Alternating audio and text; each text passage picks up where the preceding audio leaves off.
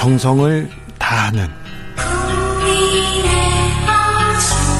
국민의 방송 케이비에스 주진우 라이브. 그냥 그렇다고요. 뉴스를 향한 진지한 고민, 기자들의 수다. 라이브 기자실을 찾은 오늘의 기자는 은지옥이요. 시사인 김은지입니다. 오늘 준비한 첫 번째 뉴스부터 가볼까요? 네, 박순애 후보자에 대한 소위 부부 찬스 논란이 있습니다. 네, 교육부 장관 후보자인데 계속해서 찬스 나옵니다. 네, 이번에는 서동용 더불어민주당 의원실이 파악한 자료인데요. 네. 박 후보자와 남편 장모 교수가 공동으로 연구한 실적이 여덟 건이라고 합니다. 남편하고 같이 남편하고 전공이랑 또 그다음에 연구하는 분야가 겹칩니까?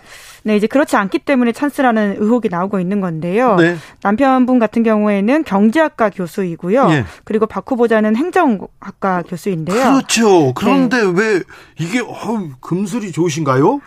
네, 그것까지는 잘 모르겠고요. 박 후보자가 책임연구원으로 수행했던 이천이십 년 행정안전부 연구 용역이 있고 또 예. 이천십칠 년 환경부 연구 용역으로 참여한 것이 있는데요. 여기에 네? 모두 남편이 공동연구원으로 들어갔다고 합니다. 그래요. 그래서 두 사람이 받은 인건비가 이천팔백만 원이 넘는다라고 하는데요. 논란이 되네요. 네, 이제 그러다 보니까 이제 소위 끼워주기 한 게 아니냐 이런 기사들이 나오고 그러게요. 있습니다. 그러게요. 이렇게 논문 뭐 저자 이렇게 발표할 때 이름 하나씩 이렇게 넣어주고 같이 뭘 취한 거 아니냐 이런 의혹 바로 일어납니다. 네, 이천십칠 년 환경부에서 했던 환경정책 이행 성과 재고 방안 연구 관련된 영, 용역에서는 남편 장모 교수가 국내 환경정책 제도 및 법령, 집행 현황 패널 분석이란 걸 했다라고 하는데요.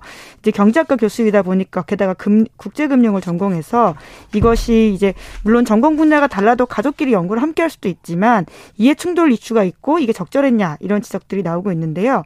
물론 이에 대해서 박 후보자는 연구윤리를 위반한 사실 사실이 없다 이렇게 반박했습니다. 이건 좀 자세히 따져봐야 됩니다. 이건 분명히 따져야 됩니다. 교육부 장관 후보자입니다. 그런데 김승희 보건복지부 장관 후보자 의혹의 백화점인데요. 또 나왔어요, 또. 네, 이제 그래도 박 후보자 이야기를 조금만 더 제가 전해드려야 될 것 같은데 남편이 실제로 이제 환경, 사회, 지혜부의 구조, 이에스지 관련된 부분을 하고 있기 때문에 관련된 전문성이 있다 이렇게도 이야기하고 있습니다. 음, 그분은 그렇게 얘기하는데 좀 잘 예, 예. 따져보자고요. 네, 네. 그리고 김승희 후보자 같은 경우에도 추가적인 의혹이 계속 보도되고 있는데 주로 정치 자금을 유용했다라는 의혹 부분인데요.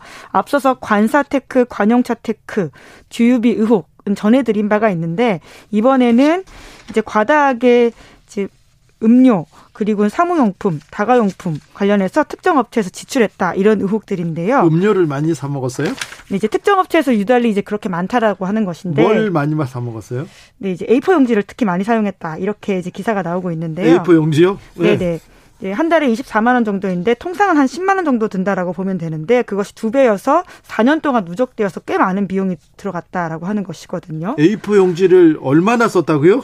네, 물론 에이포 용지만 산 건 아닌데요. 예. 이제 이천십육 년부터 이천이십 년 이제 사 년 동안의 국회의원 임기 기간 동안에 네. 특정 잡화점에서 총 사천만 원 가까이를 결제했습니다. 여기서 이제 주로 사무용품, 음료, 다과 이런 것들을 한 해 평균 구백팔십오만 원 정도 썼다라고 하는데 네, 네. 네, 근데 이제 평균적으로 보면 네. 이제 에이포 용지를 한 두 배 정도 썼다라고 하는 건데 이에 대해서도 김 후보자 쪽에서는 겸임 사민위를 이용하고 있었기 때문에 문서 출력량이 더 많았다. 근거 없는 의혹 제기다. 이렇게 반박하고 있습니다. 상임위원들은 다 뭐 겸해서 합니다. 이런 이번 위원회 다른 위원회 두 개씩 하는 사람 많은데 거기에 비해서도 많이 썼는데요. 그러진 않습니다. 지금 뭐 무슨 지금 의혹일 뿐인데 예전에는 예전에들은 국회의원들이 어느 식당에 가서 뭐 카드를 긁어놓고 그리고는 이렇게 좀 깡을 하는 경우가 있었습니다. 깡이라고 하지요. 그 보통 얘기로 그렇게 돈을 좀 돌려받고 그리고 어느 가게에서 카드를 지출하고 돈을 돌려받아서 정치 자금으로 쓰는 예가 한 십 년 전에는 좀 있었어요. 여러 번 여러 번 있었는데 이거는 확인되지 않았습니다. 그런데 어, 뭐. 관련 보도가 이어지고 있다 보니까 선관위에서도 정치자금 관련된 부분을 좀 다시 보겠다 이렇게도 밝히고 네, 네. 있는 상황이라서요. 아, 네. 의혹에 대한 해명이 좀 더 필요할 것 같긴 합니다. 그렇습니다. 그리고 에이포 용지를 많이 썼기 때문에 이건 나, 제가 여, 일을 열심히 했어요. 이렇게 많이 했어요. 이렇게 해명하면 아, 지나갈 수도 있는 사안입니다. 그러면 오히려 미담이 될 수도 있는데요. 근데요. 이분들 청문회는 합니까? 네, 이제 그게 핵심인데요. 아직도 날짜가 안 잡혔습니다. 결국 청문회에서 더욱더 이런 의혹들이 좀 해명도 하고 더 깊이 들어갈 수 있는 부분들이 있을 것으로 보이는데 원래는 십팔 일과 십구 일 이렇게 김 후보자, 박 후보자 청문회 일정이 있었거든요. 네. 그런데 아직도 국회에 원구성이 되어 있지 않아서 날짜조차 잡히지 않고 있는 상황입니다. 네, 그 청문회는 열어야죠. 어, 여야가 좀 머리를 맞대기를 바랍니다. 자, 다음 만나볼 뉴스는요? 네, 지난 오 년 동안의 검사 징계 내역을 참여연대가 공개했습니다. 관보에 이렇게 실습니다. 징계가 확정되면 그러면서 그래서 이거는 팩트로 팩트로 이렇게 어.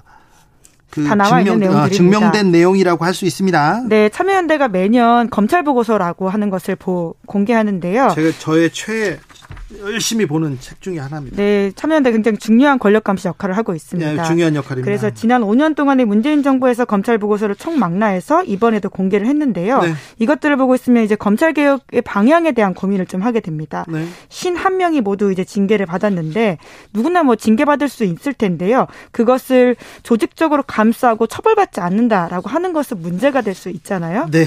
그 부분에 대한 지적입니다. 한 발 더 들어가 보겠습니다. 네, 그러니까 공무원한테 좀 잘 봐달라 이런 취지의 청탁을 하면서 사 개월에 걸쳐서 삼백육십육만 원 넘게 접대받았다. 라고 하고요. 그러면 이 사람 바로 해고되죠. 그렇죠. 게다가 이제 특정 변호사 선임해라 이렇게 소개까지 해줬다라고 하면 이, 이거 이거 특정 변호사를 소개한 것 자체는 이건 범죄입니다. 네, 형사처벌 실제로 받을 가능성이 아주 높은데요. 구속될 수도 있습니다. 그런데 당사자가 검사면 징계 안 받을 가능성이 크다라고 하는 것을 이번 보고서를 보면 좀 알 수 있는데요. 네. 실제로 일어난 일입니다. 어, 이천십칠 년 칠월 달에. 네.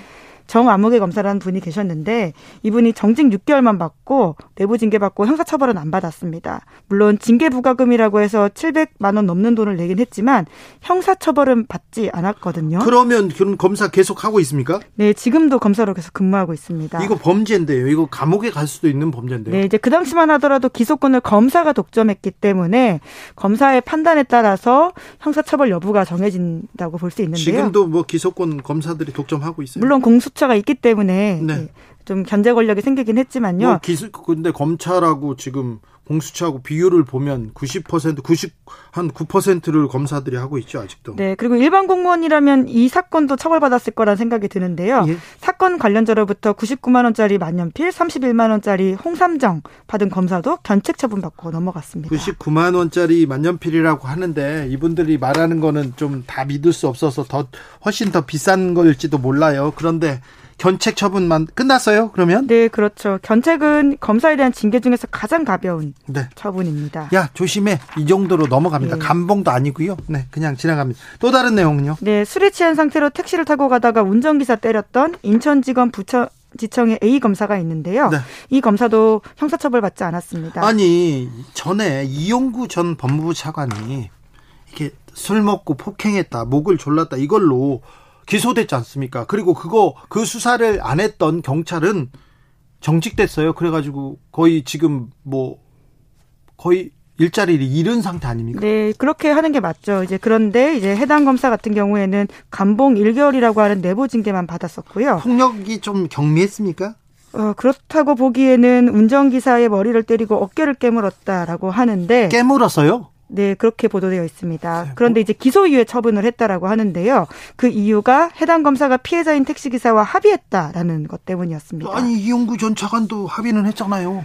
네, 기소유예 같은 경우에는 검사가 죄가 있다고 판단하지만 이제 유예해서 봐주는 제도다. 그렇죠. 이렇게 이해하시면 되고요. 죄가 경미해가지고 이거는 뭐 죄를 묻지 않을게요. 무죄예요, 무죄. 네, 직무와 관련된 징계가 또 있는데요. 예. 이것도 사실 검사가 아니라면 형사처분되지 않았을까라는 생각이 드는 사건인데 일조 원대 사기 혐의로 구속됐던 피의자가 검사실에서 지인과 여섯 차례 전화통화하도록 내버려뒀던 대구지검의 B 검사라는 분이 계신데요. 이분도 직무를 게을리했다라는 이유로 견책 처분 받았습니다. 이분 직무를 게을리한 게 아니라 자기가 그 피의자를 검사방에 불러요. 그리고 전화를 시킨 거예요. 제가 취재를 하는데 깜짝 놀란 경우가 있는데 구속됐어. 구속된 분인데 가, 감옥 간 사람이 전화를 했더라고요. 아니 근데 어디서 전화했어요? 어떻게? 검사방에서 검사방에서 만나자는 거예요. 그래서 가봤더니 검사가 막 상전 받들듯이 이렇게 이렇게 하면서 전화도 하고 거기서 맛있는 것도 시켜 먹고 검사방에서 그러던 일이 있었어요. 근데 아직도 그런 일이 있었다고요? 근데 네. 이 사람 견책 끝이라고요? 네네. 물론 뭐 형사처벌에 대해서는 다양한 어떤 사건 조사가 있어야지만 가능할 수 있기 때문에 얼마나 조사가 진행됐는지는 좀 살펴봐야 될 것 같긴 한데요. 조사를 안 했잖아요. 예, 이제 그럼에도 불구하고 견책 처분으로 넘어갔다라고 하는 것이 좀 눈에 띄었습니다. 이 부분 다시 저희가 취재해가지고 다시 여러분께 말씀드리겠습니다. 더 해야 되겠네요. 네. 징계보고서 네. 관련해서는 참여연대 보고서를 좀 더 보시면요. 자세하게 네. 나와 있습니다. 그래도 우리 또 취재하자고요. 네. 시사인 기사도 들어가 있고요. 네. 예. 네. 다른 데서 기사를 많이 안 쓰기 때문에 저희가 더 많이 다루겠습니다. 기자들의 수다 시사인 김은지 기자와 함께했습니다. 감사합니다. 네, 감사합니다. 교통정보센터 다녀오겠습니다. 정현정 씨.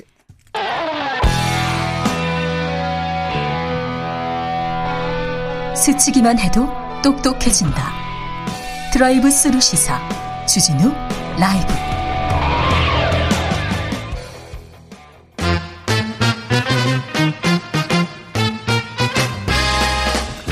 정치권 뉴스와 화제, 여론조사와 빅데이터로 집중 분석해 드립니다. 여론과 민심. 이강윤 한국사회 여론연구소 소장 어서 오세요. 안녕하세요. 전민기 한국인사이트 연구소 팀장 어서 오세요. 안녕하세요. 네. 팀장님, 팀장님은 팀원이 몇 명입니까? 두 명 있습니다. 그렇습니까? 저는 장을 한 번도 못 해봤거든요. 아, 진짜요? 아, 근데 뭐 사실은. 저는 네, 네. 맨날 평기자였고요. 네. 맨날 말단만 해서 그래서. 독고다니인데 뭐. 아니요, 아니요. 난 뭐, 그래서. 네, 직원이 많지는 않은데 제 위로도 뭐 수두룩합니다. 아, 그러니까요. 네. 근데 팀장님은 회사에 있는 것보다 방송국에 더 많이 계시죠. 그건 맞습니다. 네, 그렇죠. 그래서 물어본 겁니다. 자, 물가에, 물가가 심상치 않습니까? 물가가 지금 가장 큰 숙제인데요. 네. 네. 어떻게 봐야 어, 됩니까? 이거.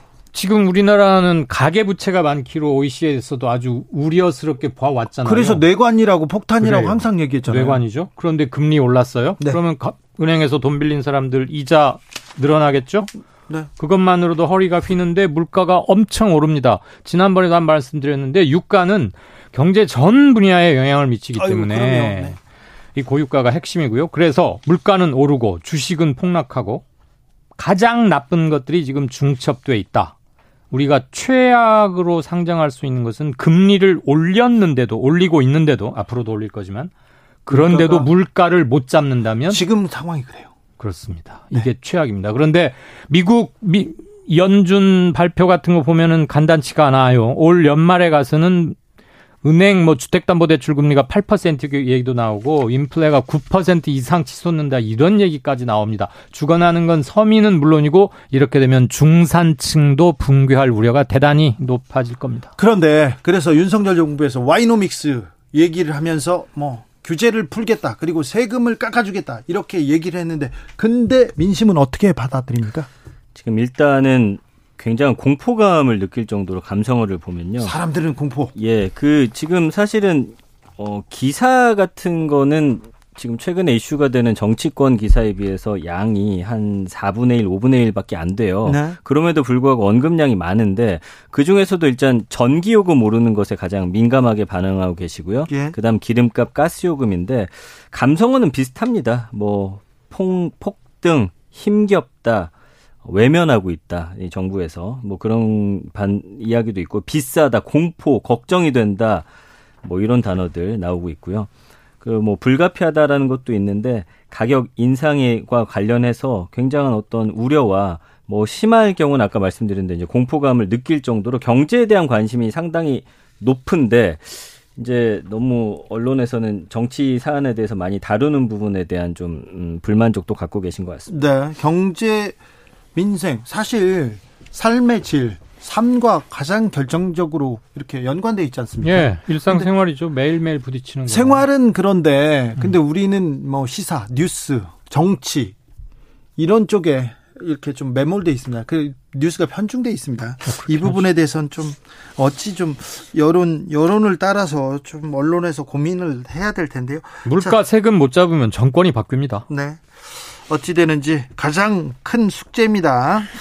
문재인 전 대통령 양산사주 앞에서는 연일 시위 계속되고 있습니다. 윤석열 대통령 자택 앞에서도 맞불 시위 이어지고 있습니다. 사주 앞 집회에 대해서 여론은 어떻게 보고 있습니까?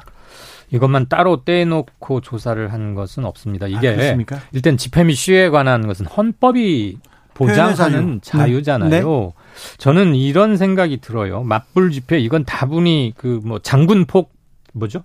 장군멍군 하는 것 네. 같은 그런 것 같은데 신고된 대로 집회나 시위가 이루어지고 있는지를 명확히 적용만 해도 도를 넘는 그리고 주변 주민들이 피해를 호소하고 뭐 정신권까지 다니신다는 거 아닙니까? 시골의 네. 어르신들이 특히 양산 그 동네. 그래서 뭐 소음이 있잖아요. 육십오 데시벨 이상이면은 못하게 돼 있고 이런 것들. 그렇게 해야지 이렇게 된다고 뭐 헌법의 자유를 우리가 법률로 제한하는 그런 걸 또 낼 수는 없는 거 아닙니까? 네. 시위 문화가 바꾸는 계기로 삼아야 되고 이것을 획책하고 조장하는 정치권에 대해서는 시민들의 압력이 행사되어야 한다고 봅니다. 네, 알겠습니다. 민심도 네. 움직입니까? 지금 뭐 집회 관련해서는 보수단체와 맞불 집회가 가장 큰 연관어거든요. 네. 근데 보면 부정 반응이 칠십사 퍼센트예요. 상식으로 생각했을 때 이거는 굉장히 불법이고 명예를 훼손하는 것이고 주변 분들에겐 고통스러운 것이다. 특히나 욕설 쏟아내는 부분에 대해서 대다수의 국민은 옳지 않은 행동으로 보고 있거든요. 네. 일부만 정상적인 것이고 괜찮다라고 표현하고 계신데 거의 한 팔십 퍼센트 가까운 여론은 하지 말아야 된다라는 말씀하고 계십니다. 네.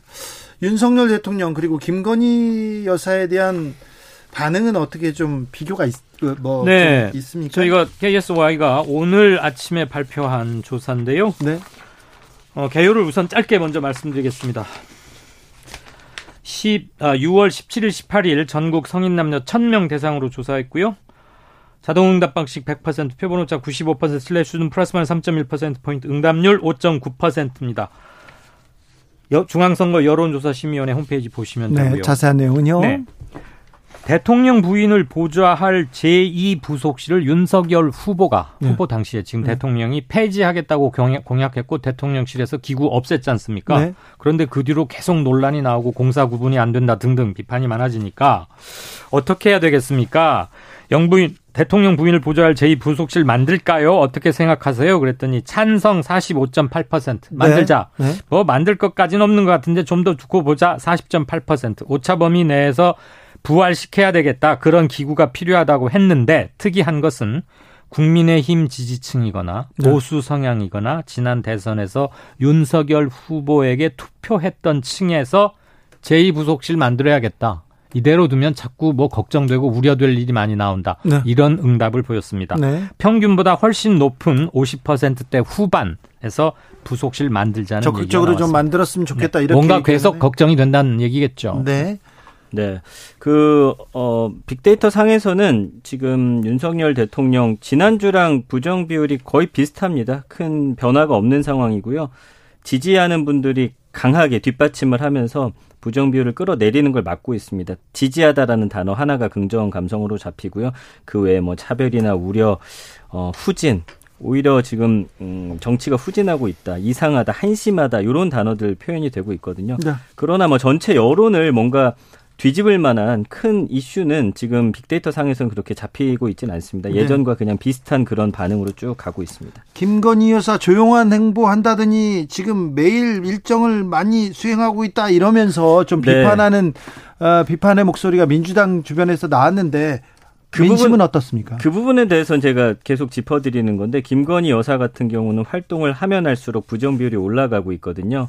이 부분에 대해서는 좀 국민의힘이나 그 대통령실에서 생각해 볼 부분이 아닌가. 네. 그래서 보시면은 뭐 논란이라든지 의혹, 가짜, 심각한 문제다.